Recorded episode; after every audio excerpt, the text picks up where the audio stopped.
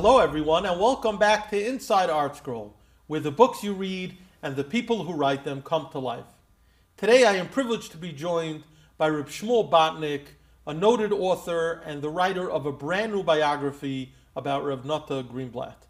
Thank you, Reb Shmuel, for being here. Thank you. Uh, since you're, you're a resident today of Cincinnati, correct? That's so right. uh, we appreciate you coming out to the tri-state area for this conversation. Uh, this new book about Rav Nata is, is getting a lot of attention. People are very excited. I know you put your heart and soul into this project and you have a lot to share about it. So we're going to talk about this book about a, a very, very unique person. Um, when we were schmoozing before this interview, you know, you're talking about Rav Nata was really unlike, unlike anyone, um, both in the rabbinic sphere, both in the world of Askanas, in, in just in everything that he did and represented. Reb Nata was very unique. But just for a moment, before we get into it, some people may know your name from Mishpacha magazine. You're a prominent writer there. Um, talk about yourself. Just tell us who you are and how you got to this stage in life uh, as as a, as a writer of such a biography. Right. Yeah, my story is not nearly as interesting as Rav Nata's. um, so I grew up in Toronto. Um, lived there until I got married, basically. Um, then, so I mean, if you want to know my whole educational background, so I went Where, to. where did you learn? So I learned in well, elementary school is in, in Toronto, and then there's yeshiva there, Rabbi Kaplan's yeshiva. Sure. Then I went to Novominsk for beis medrash. Shalom Shachter after that, BMG. Then I got married. Went to Eretz for a bit, and then I moved to Cincinnati. Hmm Now, I will. I'm not going out on a limb to say that writing today is a lost art, um, and someone to to be a writer of your caliber is, is, is rare. I mean, it's just a Mm. fact. So, where did someone like you get that skill? Yeah. Um, Is that something you always aspired to? I, I always wrote. I, I can't say I aspired to be a writer on a professional level, but I always wrote to the point I remember my second grade teacher, um, like calling me to the side. She gave me a notebook. She said, I want you to fill this up with stories. Every day, write a story, bring it to me, and I'll, I'll mark it. Well, Oh, I always wrote. Um, for the originally, my, my main writing was like poems and song. I, I remember like I used to write like a little poem about everyone and anyone in my class. To this day, people remember them. hmm Um, yeah, Journeys was a very big impact. uh huh. Very very big. It was very much part of my life. You're saying as from a musical standpoint, or Not from, the musical. from I- the, lyri- from the lyrics. lyrical? We like Uh-huh. I would study the lyrics, like be my iron in them, like a like a sugya. Uh huh. I mean, you grew up in Toronto. Do you ever get to speak to Abie? Yeah, not not so much. We don't Uh-huh. live near each other. Like, Uh-huh. um, so that was really the whole like first part of my writing. It wasn't so much writing in a conventional sense. It was a lot Uh-huh. of you know in camp. I was always a big songwriter. Um, I didn't get into into ri- real writing till till later. I wrote one article for Mishpacha that they liked a lot, and How many years ago are we talking? a while ago. So it's probably seven years ago. Oh, it's not so long ago, actually. Yeah, so it was, it was actually under very tragic circumstances. What happened was I had a very close friend who, who lost a child, like a crib death. So, like, it's very emotional, and I had no way to express it, right? So, I guess the natural writer in me was just I wrote it up. hmm And the article is called um, "Solace of Silence," like the the way you could you could give nechama by by basically not saying anything. Or, and that I submitted that, and that was published. That was the first thing that was ever published. And that's when I started getting into it. Um, interestingly, I moved to Cincinnati, and punked one of the big editors from Mishpacha, lives in Cincinnati, hmm and she's like a neighbor of mine, which that's real Hashgacha Pratis. hmm And so she started. She already knew my name from that article. She started sending me other other work, and that that's when I really got into writing. Uh, ultimately, to to join the editing team. Did Did you have anyone who was coaching you or teaching you along the way, or did, you kind of uh, formulate your own style? Right. So so in terms of you asked me about the skill, it comes my very naturally. My father is an incredible writer. His father was an incredible writer. All my siblings are writers. hmm Um, so I don't take too much credit for just having the, a knack for it. In terms of style, I will I would credit Srully Besser almost entirely, um, because Srully really branded um, his he branded something that never really existed before. I don't think people will realize that he's really a, a, pioneer in terms of he created a level of professional writing that has a yeshivish tone to it. Right? There was always, we always had very professional writers, right? But if you go through, that's like, every, I, I've never done it, but go through every single Jewish Observer article, you'll never find the word like grata in it. Right? It's just, that wasn't considered professional. Well, it's really created a mahalach where you could still write on a very, very high caliber, But infuse it with like and infuse it in a, in a language that really expresses our Mhm. cultures. And, and that very much spoke to me. And honestly, I don't think I would be inspired to be a writer if I couldn't do that, because that's my background. Mhm. And I want to be able to express myself in, in, in my language. I don't speak English, I speak uh, Yeshivish. You know, that, that's, Mhm. if, I, if I can't write Yeshivish, I wouldn't want to write. Right. Because it would be entirely academic, it would be highly sophisticated. And, Speaking and of academic, if I could reveal this, uh, from what I understand, you dabbled in a, in a law Yeah. career for for a short Yeah. period of time. yeah, Uh, you are a you are an, an accredited attorney I'm licensed Right, you're licensed in, in attorney? Ohio, yeah. in Ohio. You you took the bar. Took the bar, passed the bar, practiced for two years, and then bounced. yeah, you left your law career behind, yeah. and now you're writing books for ArtScroll. Yeah, so never looked back. Um, it- no, you, you are correct, and I'll tell you, the, the law career had nothing to do with, with writing at all because I only practiced um, transactional. I did corporate real estate, corporate healthcare, or commercial real estate, I should say, corporate healthcare. Mhm. There's no writing at all. It's all super formulaic um, contracts and purchase agreements that are all pre-drafted. You just put in new numbers, basically.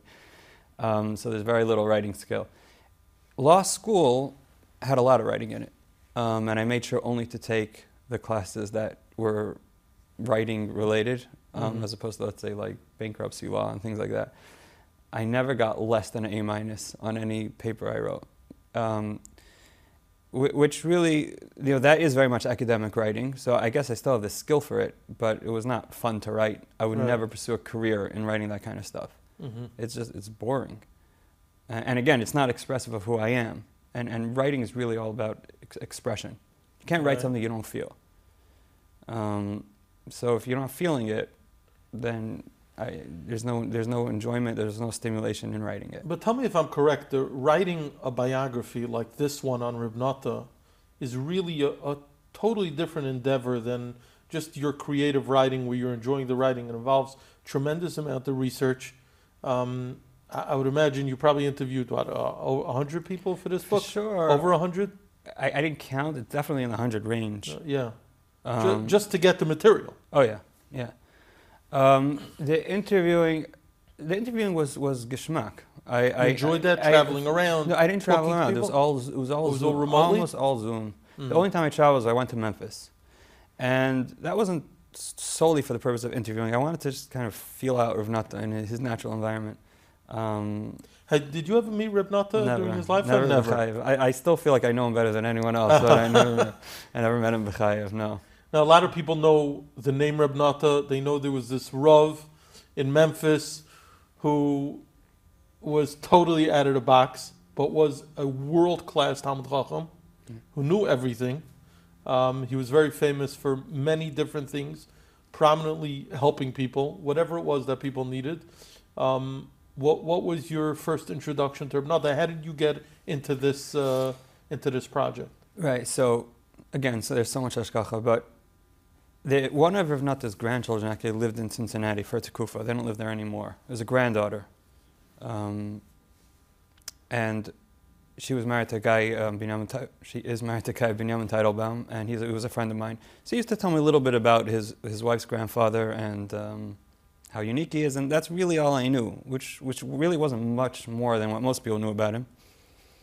But when he was nifter, I, I knew enough to email Mishpacha and say we have to cover this. Like he Mhm. was he was a special person, we have to cover it. That's really the extent of what I knew. So they they gave me the assignment. Now he was nifter on a Friday, the Levaya was on a Sunday, and my primary source. I didn't have time to do research because we. It had to come out for that week. Yeah, Mishpacha comes out. uh, We go to print on Monday, and the Levaya was on a Sunday, and so there's no time for research, no time to call people, no time to interview anyone. So I listened to the Levaya, to the Hespedim, and I wrote up an article basically based off that. I did call one Talmid of his, um, but that was it. So I wrote. It was like a two-page spread. That's probably like 1,300 words hmm and we sent that off. Now, I don't know why. I shouldn't put it into my head that I should tell them. I told Mishpacha, like, it's not right. We didn't do him justice. I, I feel like Mhm. there's so much more. So why don't we write at the bottom of the article that, you know, w- there's really so much to say, and, and Mitzvah for the Shleishim will come out. A lengthier tribute. Uh, yeah, a lengthier tribute. And that's what we did. So, so the article came out and didn't pick up much traction because it, it, it wasn't very compre- comprehensive. And after the article came out, I, I called Mrs. I emailed Mrs. Friedman, uh, head Mrs. of Shana- Shana Mrs. Friedman, Shana Friedman, Editor. ed- uh, managing editor, Right. and I said, you know, we wrote that it's going to come. I'm just reminding you, like, find find someone to write the article. And she says, like, you should do it. You know, maschal b'mitzvah. So I was I was really taken aback because at the time, this is going back a year and a half, I had not written a lot for them. I think I had Mhm. written only two articles, and it's certainly not about an Adam Gadol. So it's a big responsibility. Um, and to her credit, she she trusted me. And if you want to know real Siyata D'Shmaya, this is this is crazy. So you mentioned I had this law career. I didn't enjoy it much at all, and eventually we, we decided to part ways. I was working at a very big law firm, a very big Midwestern law firm, and so basically I, I made a deal with them. So Reb Nata was after the end of April. So I made a deal. I, I'm I'm gonna le- I'm I'm out. Like I can't I can't take this anymore. um, but they, they said they'll pay me through the month of May. Okay, so I, and I got another job in working in house corporate healthcare, and the starting date was June 1st. Mhm. Okay, so I had this month, May, Well, you were getting paid. fully paid, no work. hmm That was the month between his Patira and his. Wow. So I worked on that article all day. I never had such an opportunity, never before, never after, where I had nothing else to do, no daigas on my head because I was being paid, I had another job. And that was the Shleishim, that was the, the month. So I worked like crazy on that. I never worked so hard on an article before. Meaning calling people, getting Ca- I got tons of information. I, every night I was on the phone with, with people. There was one Talmid primarily who had you know, documented all of Rav Nata's personal, back, uh, personal details, his background. And the article was very good. It was called The Humblest Mountain. It came out right around Shavuos time. Um, so obviously, you know, referring to Har Sinai. And it's the best name for an article about Rav Nata, and we could talk about that. The Humblest Mountain is exactly who Rav Nata was. And, and it was great. And Baruch Hashem had very good feedback, and the Greenblatts called me, I'd say in August, Mhm. that they wanted me to write the book. Wow. Yeah, so that's how I got to it. So you, here you go. You get the job. Yeah. You've never written a biography before, Yeah. but you're a talented writer. So where, where do you start? Well, what did you do? I started by panicking. um, I, had, I had no idea what to do. Um, I, I would say it took me like two to three months just just get getting just getting my bearings. Uh, it's funny. I, I laugh like looking back at my original notes. Um, I, I was silly enough. I like sent like a list of ten questions to someone like, please answer. You know these ten questions about or not. Then there were like these two word answers. Like it's ridiculous. It doesn't work that way.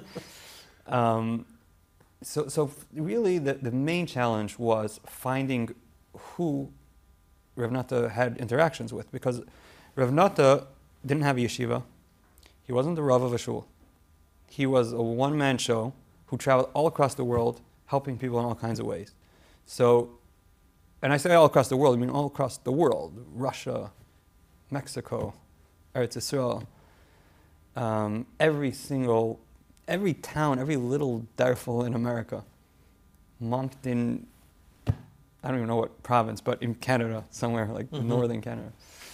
So how do you find these people? So it, it was like Sherlock Holmes. You, you call one guy and he tells you that his cousin's uncle maybe knew of Nata, so you get the cousin's number, you get the uncle's number, and and then a lot of them are, are wild goose chases lead to, not, lead to nothing, and then you hit the jackpot. And these jackpots were, were incredible. You get just the most incredible stories. You're saying people in the most random of Most places. Random places. the most incredible stories. hmm And that was the real challenge, was just digging, digging people up. Now, the people who don't who didn't know Reb Nata very well, they they knew that the externals were unique. He was a man who, you know, he wore a straw hat and a, and a brown suit, came from Memphis, but was also big enough of a Talmid Chacham that his word was respected by the greatest of Gedolim Yeah. and Paiskim, um, and he was called on for the the thorniest of halachic issues, uh, Gittin specifically. Um, uh, uh, so now you're starting to write the book, and, and uh, wh- wh- what's the picture that's being painted for you? The, so I, I knew he was a big Talmid going in, um, going into it. I didn't. I had no idea to what degree. Um, so just to give you an inkling, I had no idea that he had a relationship with the Brisker Rov to the point where he said I discussed all of Nashim and Nezikin with him. That, that's different level stuff. That's not just like uh, Talmid of Moshe who had a mahalach of of psak halacha. This is that's he's a lamdan, clearly a lamdan of the of the highest level. I didn't know that he had several interactions with the Reb Isser Zalman, that he had gone to visit the Chazon Ish and spoken learning with it. All these kinds of things um, brought to light a level of gadlus and Torah that I really had no idea. And I don't think anyone knows. And I think Mhm. that's one of the things that the book will bring out, is how aside from all the unconventional stuff, he had a very conventional track of an Adam Gadol uh, of the highest level. Mm-hmm. Um, and I, I think that's also part of the story of the unconventional side because it's easy to be unconventional if you have nothing else going for you. Here, he had every Right. reason to be conventional. Like he, Mhm. he was a Talmid of Reb Aaron Tigri. People don't know that, but but um, he used to go to Reb Aaron, Shur, Aaron, not in a formal sense. He wasn't in um, well in White Plains at the time. Right, right. But he, he used to go to Aaron's house, uh, I guess in Borough Park where Aaron lived, and he heard Shiurim, I think in Yerushalmi Demai or something like that. I- I- yeah, I think so. Um, so he was Talmid of, of Moshe primarily, but before Moshe, really Reb David Leibowitz. The, uh, David Leibowitz was more like his Rebbe in Hashkafa. Reb David Leibowitz was a Slobodka Talmid, and Rav Nata took on that mahalach very much in terms of gadlus Adam. You mentioned the way he dresses. It, it's true, it wasn't, uh, again, wasn't conventional, but actually he, he was impeccable. If you'll see, he was, he, he was Mhm. always very neat. Like he's, you know, he never walked outside his house without a hat. and that was part of the Slobodka thing. And that, that came from David Leibowitz. So that's Hashkafa. Um, and then before, then he, oh, so one of his Rebbeim, his big Rebbeim was Rav Michal Feinstein, who was uh, half a Rebbe, half a Chavrusa. Rav Michal was, I think, 35, Be'erech, when he escaped. He was part of the Mir. He, he, Rav, Rav Moshe sponsored him to come to America, so he didn't go through Shanghai. I think he left Kobe, Japan. He came to New York, and Rav Nata met him, and they mamish hit it off. Rav Nata was Mhm. 16. Rav Mhm. Michal was, was the Arisha Bachabura in the Mir, Right, right. 35, and they became like best friends. Wow. Was that his connection to the Briskerov? Was Reb Uh, was the yeah, Briskerov's so, Edom? so kind of. Michal introduced him to the Briskerov, Uh-huh. but the Briskerov was was in was friends with Rav Nata's father. Rav Nata's father grew up in Brisk, hmm so right away the name Greenblatt, uh, you know, meant, Meant something, something. to him, right? So he became that. Yeah, but Rav Michal definitely introduced him to Briskerov. Yeah, and he, he used to go to the Briskerov Shiurim. He used to daven by the Briskerov in the minyan, in his house. Um, anyways, yeah. So th- that was something I had to I had to learn about him. Is, is Yeah. how how great of a Talmid Chacham he was.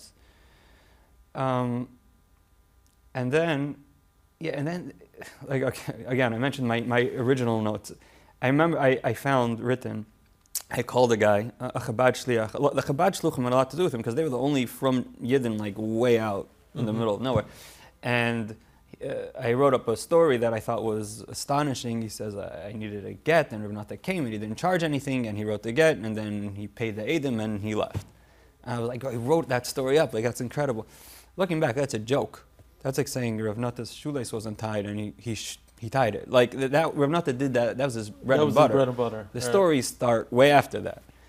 Um, so, so the degree of his selflessness and the degree of his sacrifice was something that took me a while to chop. Like I didn't even know what what stories I was looking for. Mhm. You know, once a, f- a few months into the book, I was rejecting half the stories I got because they weren't Because they were so run of the mill. yeah, people thought they were stories. stoics, and nobody really knew what he was doing for the rest of it. Everyone told me I thought he, I was his best friend.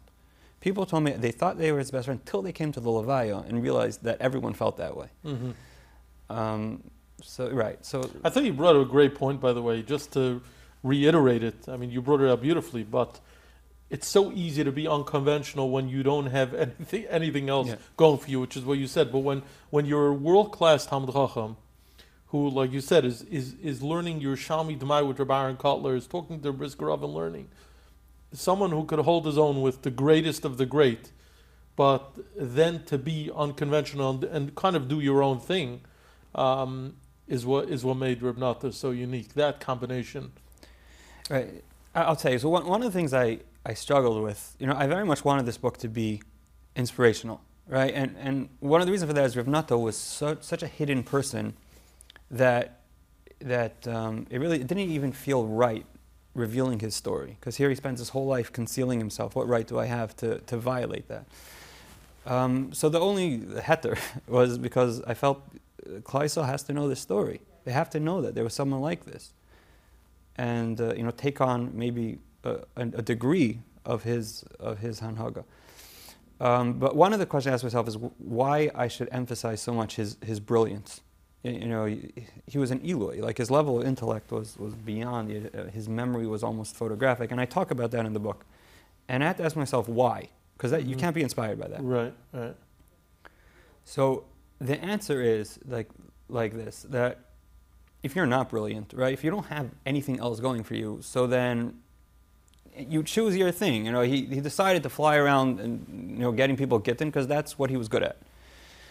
I had to demonstrate that he was good at anything else. He could have chose Mhm. to be anything else, Uh-huh, and but he- yet he, but he chose this. to do this. Right, and and and that's inspirational, right? Mhm. That talks to anyone else who has who has other talents and other skill sets that they too should you know maybe step out of their comfort zone and, and sacrifice for the sake of Klal So that's I think that's really the reason why I spent time uh, emphasizing that. hmm Now, to you you alluded to uh, stories. Tell me, tell me some of the like the revelations that you had as you're going through your research and you're hearing these mind-boggling stories. Because you're saying for for Reb Nata to fly cross country to get someone to get was was kind of that's that's what he did. Yeah, It's not even surprising, but there, there, there was more. I know there's more. Yeah, there's a lot more. Um, you want to know like his craziest stories? Like, I mean, they're, they're very crazy stories. Like, um, he he found out that there's a there's a guy who um, who left his wife without giving her a get, and he's somewhere in Vegas working at a kitchen in a casino. It's not where a nice Jewish boy wants to hang out. Um, so he picks up, flies to Vegas, goes to every single casino, and asks them, "Is there a, a new cook in in town?" and they say, "No, no, no." Finally, yes. What time does the shift start? 5 a.m. So he comes at 5 a.m. He shows up in the kitchen to a very surprised cook, and he says, "You have to write your your, your wife a get." And he did. I mean, the way it worked, I became a big buck in Gittin, by the way. Uh-huh. Um, so there's, it's called a shtar minui. It's a minoi. You, you, you appoint the, the person to write to write the get, and that's what he did. He carried around the shtar minoi, and uh, and he had them he had them sign it, and then he went and, and wrote the get. So that's just one. I'll tell you. He said he went to the casino at night, and came back the next morning. He said I saw the chaver playing cards, and night it was the same chaver playing at, at 5 a.m. He said if I had such a hasmada, I'd be Rav Akiva Eiger. Um, so that that's one. I- I mean, if you want to know more, I think this is also Vegas. He um, and you have to also realize that like he didn't charge for this. He just Uh-huh. and, and it wasn't like he was intimately involved in these stories. He just got like a phone call. There's a guy. He, apparently he's in Vegas. He's like, okay, he was out the door. Mom's out the door. Uh, they didn't even have a chance to say how much does this cost. Like he didn't ask questions. So I went to his house. He has drawers jammed with. He kept everything, every single Everything plane ticket, documented. every plane ticket, every Really? car rental. If you count up the dollars and cents, it might hit a million. Like million dollars that he spent out of his own pocket. sometimes they paid him back. I don't think he asked for it. hmm I'm sure in many cases they never paid him back. Even if his flight, his car rentals, his hotel stays, he kept every single gas receipt. What was the reason for that? I have no idea. Uh-huh. He just kept everything. I mean, these are his tickets to Olam Haba. Yeah, right, I was going to say his tickets to Gan Eden. Wow. Um, okay, but that's one. I, I could give you so many. They're not all gittin. It's, it's just anything for the sake of, of Kedushas Yisrael. That, that's really the more general thing. Gittin, obviously, because to prevent mamzeris, but, but it's really anything that had to do with the, the continuity of, of Torah in, in Klal Right, Yisrael. right. And, and um, if you want to know their story, so we could speak about this. Rav Nata really dedicated his heart and soul into building a, a, a, a, a Jewish day school in Memphis Right. Um, talk about sacrifice, he knew that in order to convince people to send them to a Jewish day school, he would have to counter the, the very enticing offer of public schools, which is that it's free. Right. So he said it's free. This Hebrew school will be free. Now, what did that mean? That means he had to fundraise. Well, he, To first of all, he taught Aleph Beis to, to kindergarten and first grade. He started the school in 1949, September 1949, with a kindergarten and a first grade. He taught them Aleph Beis. which which is also astounding, that he's teaching kids aleph beis. You're talking about a, a world class Talmid Chacham. A year before, a year before, he was talking to Nashim is equal Brisker to Brisker Rav, and he's teaching aleph beis in Memphis. teaching Aleph Beis in Memphis. Um, just to tell you a cute story, one of those Talmidim it was it was Rav Nachum Lansky, who's now a Maggid Shiur in in in Baltimore, Ner Yisroel, Baltimore, also a world class Talmid Chacham. So there was one year he wrote uh, he wrote a shtickle Torah about uh, the Vil- the Vilna Gaon's uh, Peirush on on the Aleph beis. I have no idea what I'm talking about, but uh, it's obviously way beyond most people's pay grade. And Rav Nata saw it. The next time he met he met Rav Nachum, he says, "I already taught you the Aleph beis." Anyways, um, he got a call from Torah Umesorah. They were very impressed with what he did in Memphis. And they said, there's another city, I don't need to mention which city it was, in the south, who, you know, they also need a Hebrew day school. Maybe you can do it. So, so w- flew over there, and he went to the rabbi, and he said, I, um, I want to start a Hebrew day school. And the rabbi laughed him off. He said, the people here want nothing to do with the old, you know, with the old style. They, they want to send their kids to public school and get, get degrees and, and, and become successful, you know, in, in, a, in a secular way. So Rav Nata said, but I, I really want to do this. He said, find me 10 names. If you could get 10 people to sign on um, that they want to send their, day, their kid to Hebrew day school, we'll do it. So Rav Nata went knocking on doors in a city that he had nothing to do with.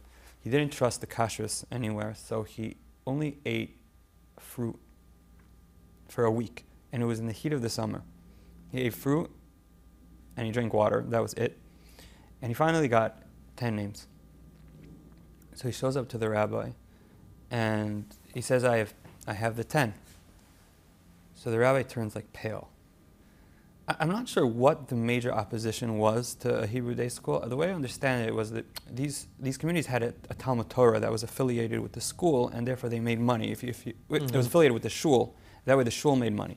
You open a school, the Talmud Torah, you know, it fizzles out, and I, I think that's where it, where it comes from.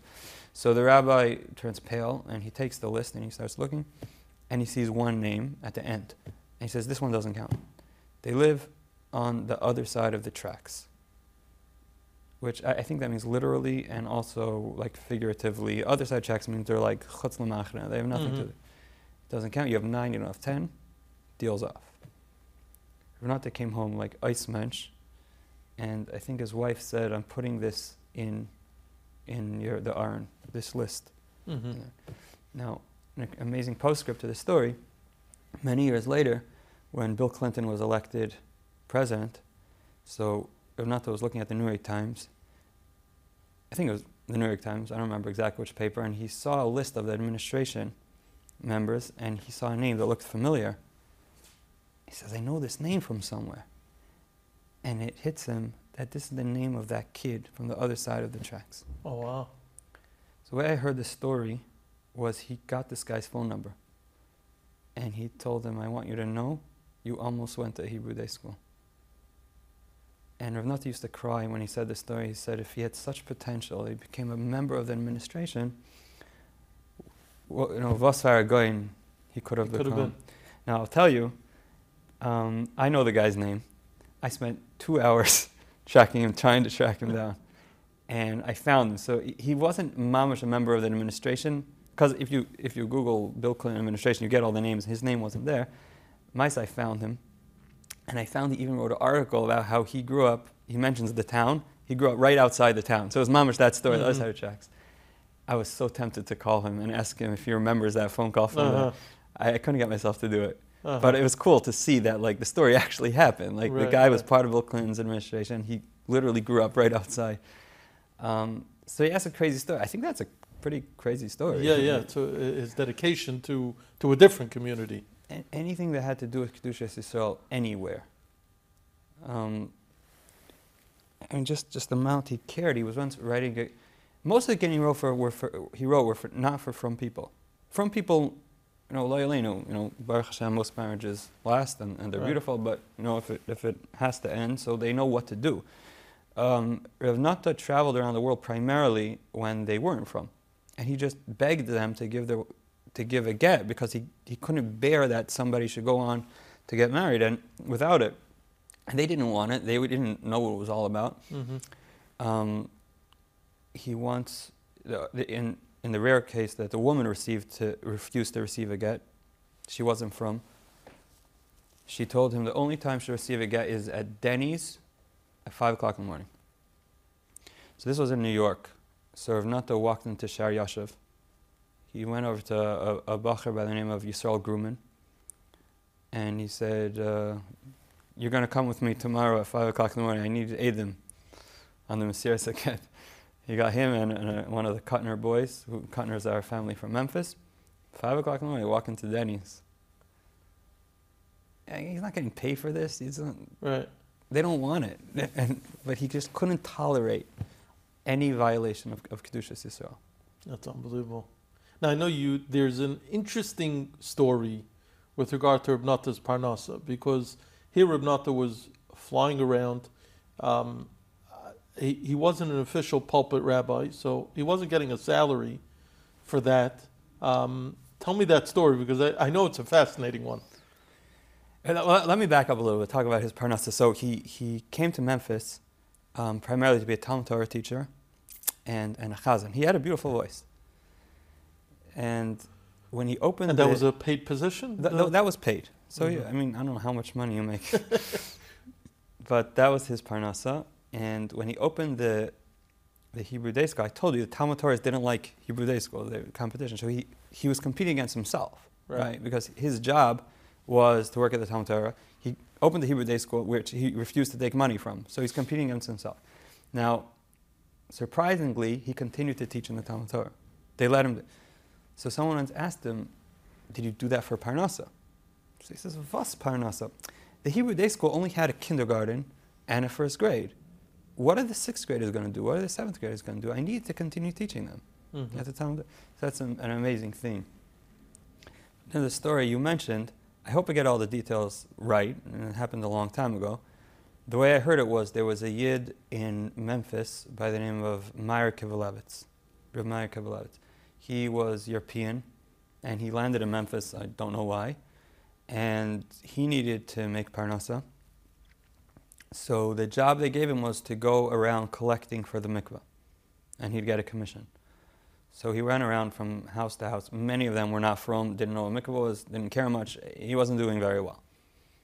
He knocked on the Greenblatt's door, and Rav Nata says, ah, "Oh, Mr. Kivalevitz." He brings him in. He calls his wife over. His wife, by the way, was very much part of, of everything, and, and she always she had her cakes and, and stuff that she always gave guests.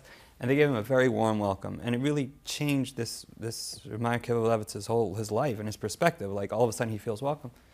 So the way I heard it was, I don't know if he thought it to himself or he said it openly, like if I start doing well, you have half, you have half of uh, of what I make. I think it He told half. that to Reb Nata. Either he told it or he thought to himself. He probably told them. And Lamaisa, he started moving on in life, and he started getting involved in various investments. And true to his word, um, Reb Nata got. He, I, I think the deal was that Reb Nata got the half for free, um, and then until he makes enough money to, to buy it out. I think that's the way I heard it. And it's mamish like He he he had parnasa through that. And all, all because he greeted someone he didn't know, Yeah. he and his Rebbitzin, uh, you know, you see the dividends. Yeah, yeah. Wow. It, it wasn't his only source of income. He also worked for the OU a lot. He was a tremendous baki in, in kashrus. Mm-hmm. But just talk about his parnassus. uh, Someone, something someone told me was, you know, I've not that impeccable memory. Remembered everything. He, he could tell you on November 2nd, 1962, I was walking down the street at Ocean Parkway. I was holding a yellow bag in my left hand, every single detail. So he was once talking about how he was doing a job for the OU back in like the 50s or something. And someone said, Did you do that for Parnassa? And he's thinking, I don't remember. He didn't care about himself. This is the one Yesod of, of Rav Nata is he himself, Nata Greenblatt, was a non-factor in any consideration. He cared Mhm. about Hashem, he cared about Torah, he cared about Klal Yisrael. There was no such thing as I'm too tired, I'm too hungry. It, it- it just didn't exist. He Mhm. was a non-factor in his life. Um, so, like someone like that to not remember what you did. I mean, for me, if like in 50 years ago, the only thing I'm going to remember is what I did for a living, you know. um, but it, it's just amazing. That's one of the amazing things. You know, we were schmoozing uh, a couple weeks ago about uh, about the book and and, and, and and what we're going to do to get people to know about the book. And you made a fa- interesting comment to me. We were talking about what the what the book should be called. Yeah. In the end, we called the book Reb Nata. Yeah. But you, you made a comment that really, if you had your druthers, um, the right name for this book is All for the Boss. Yeah. It ha- just so happens to be I'll, I'll get sued by a- the by the that- Shain family. Yeah. that there's, that there's another book Yeah. uh, by that name, yeah. uh, a classic. But the, the point that you were bringing out is this exact point that everything he did was for the boss. Everything he did was for the Ribono Shel Olam. There was no personal agenda at any at any stage. Um, V'harayu, you look the way his life played out. He never he never promoted himself. Um, outside of his circle of what he was doing, many people didn't hear of him, um, and he was comfortable with that. He liked it that way. hundred percent. Um, and there's so many, so many stories that demonstrate that. I mean, I mean, just think about it, right? So he was a he, tremendous Talmid Chacham, moves to Memphis. Most of Memphis, even if they were frum, they didn't understand who he was, and he never cared. He was like completely, or people called him Nathan. He was Nathan. Mm-hmm. Um, and uh, someone told me that there's uh, a Yid Barish Kipper lives in Baltimore now. We grew up in Memphis. Said his father, I guess, was maybe you know to a degree a, a Ben Torah. He used to take his friends to the green, past the green at two o'clock a.m. He says, "I want to show you something. There's a light that's always on. That's not the green. That's what it means to learn Torah." Wow. And nobody knew, and nobody, and he didn't care. He just didn't care that that he didn't get any recognition uh, for what he did. Um, re- really, in essence, and when, we went to Rabbi Sherman before, I think he he he kind of brought this out that re- there was a Yidrim, not the Greenblatt, who, as much as we knew about him, he was really a mystery. And what you accomplished in writing this book is bringing the mystery and the majesty of Reb Nata that existed in Memphis really to the whole world for people to learn about, uh, which is part of what makes this is a very unique biography, maybe unlike any other biography that ArtScroll has ever, ever published. I know that's that's that's a, a, a, a, a Yeah. strong statement, but it, it is really unique. Um, interestingly, when I was trying to think of a parallel, um, I was thinking of Reb David Feinstein because Reb David Feinstein, in his own way, was was really a, a chad bedara. Reb David was totally unique. Um, and and it's probably not a coincidence that Reb David and Reb Nata were, were good yeah, friends. Yeah, they were good friends. That's right. Yeah. Did you see that parallel? You know, were there other parallels? I, I mean, if not, had a. It's not nice to say this. There was a little, there's like element of like outrageous. to him. like he did things that were just complete. I, I can't see of David going into a casino kitchen. Uh, It's just not the. He, he maybe he wasn't convinced, but he was definitely a quieter personality. Mhm. If not, that was dynamic. Right, he was right, right. He, was hilarious. He had a sense of humor. So much so, I was tempted to have a chapter dedicated to his sense of humor. I felt it wasn't a fi chavaydai, Uh-huh. so I incorporated the, the stories into, um, into other chapters. But I, I very much wanted to bring that out. Uh, there's many, many videos of Reb Nata. People had this thing when they were by Reb Nata, they just had to video him. They chapped that there's something historic about him. So I have all the videos. I watched them a thousand times. It's not you could laugh to tears from some of the things he said and did.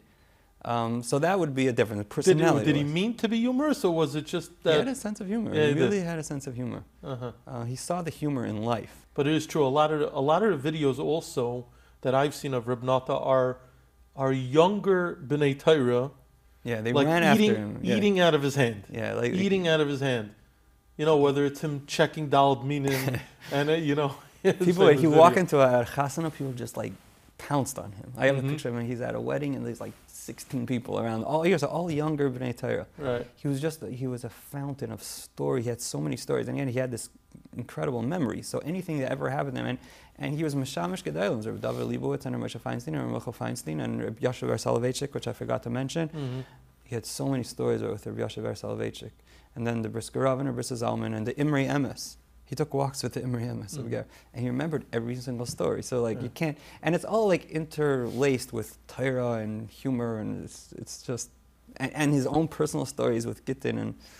And a lot endless. of videos, by the way, of him speaking. Also, Reb Nata was a master orator. yeah. and uh, he had this he had a certain diction a certain way of, of talking that was that like drew you in you were you were captivated It, he, I, that honestly is something I, I couldn't bring out in a book. Right. You have to have seen it in person. But i do think people are going to read the book are going to start hunting down these, oh, they're hunt these the clips videos, because once you get a uh, that that peek into who this unique personality was you want you want more yeah.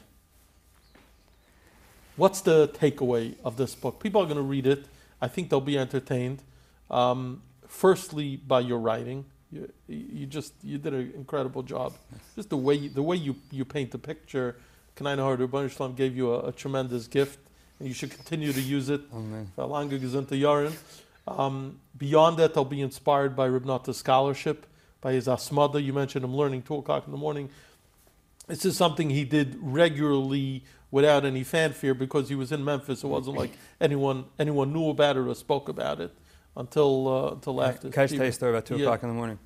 Um, this is in the book. Uh, there, there was a, a woman uh, in Memphis who didn't know Rav Nata, didn't grow up anywhere near Rav Nata.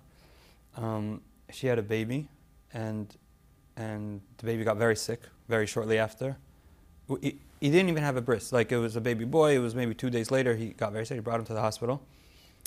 And um, he was nifta. The baby passed away. So in those days they they just like sent you home like just they told the parents like go home. And she was obviously completely overwhelmed.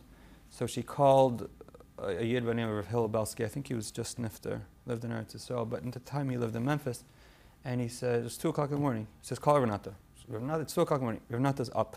Call Reb Nata she calls Reb Nata he picks up right away. She tells him what happened. He's like don't worry about it. Just it's fine. He goes to the hospital gets the kid gives him a bris that's the halacha. Rav Nata was a master mohel. He was a master at Mm. everything. and uh, he gave the baby a name. That's also the halacha. He spoke to her first about what name to give. He drove to the Beis Akvaris, buried it, uh, came back to the family, and, and ever since then, he, he always would go visit the family. They lived nowhere near him. I'm just giving a note. The 2 o'clock in the morning is a very real thing. Like, you knew you could call Reb Nata at any time and he would be there. And again, he didn't know this woman. She wasn't, Mhm. he didn't have a shul. He wasn't the Rav of a shul, but he, he, he did fear like a Rav for certain people. He would answer their shouts. Here, he didn't even know her. And, Wow. yeah. So maybe that's. I asked you what the takeaway, and you told me the story. Maybe that is the takeaway.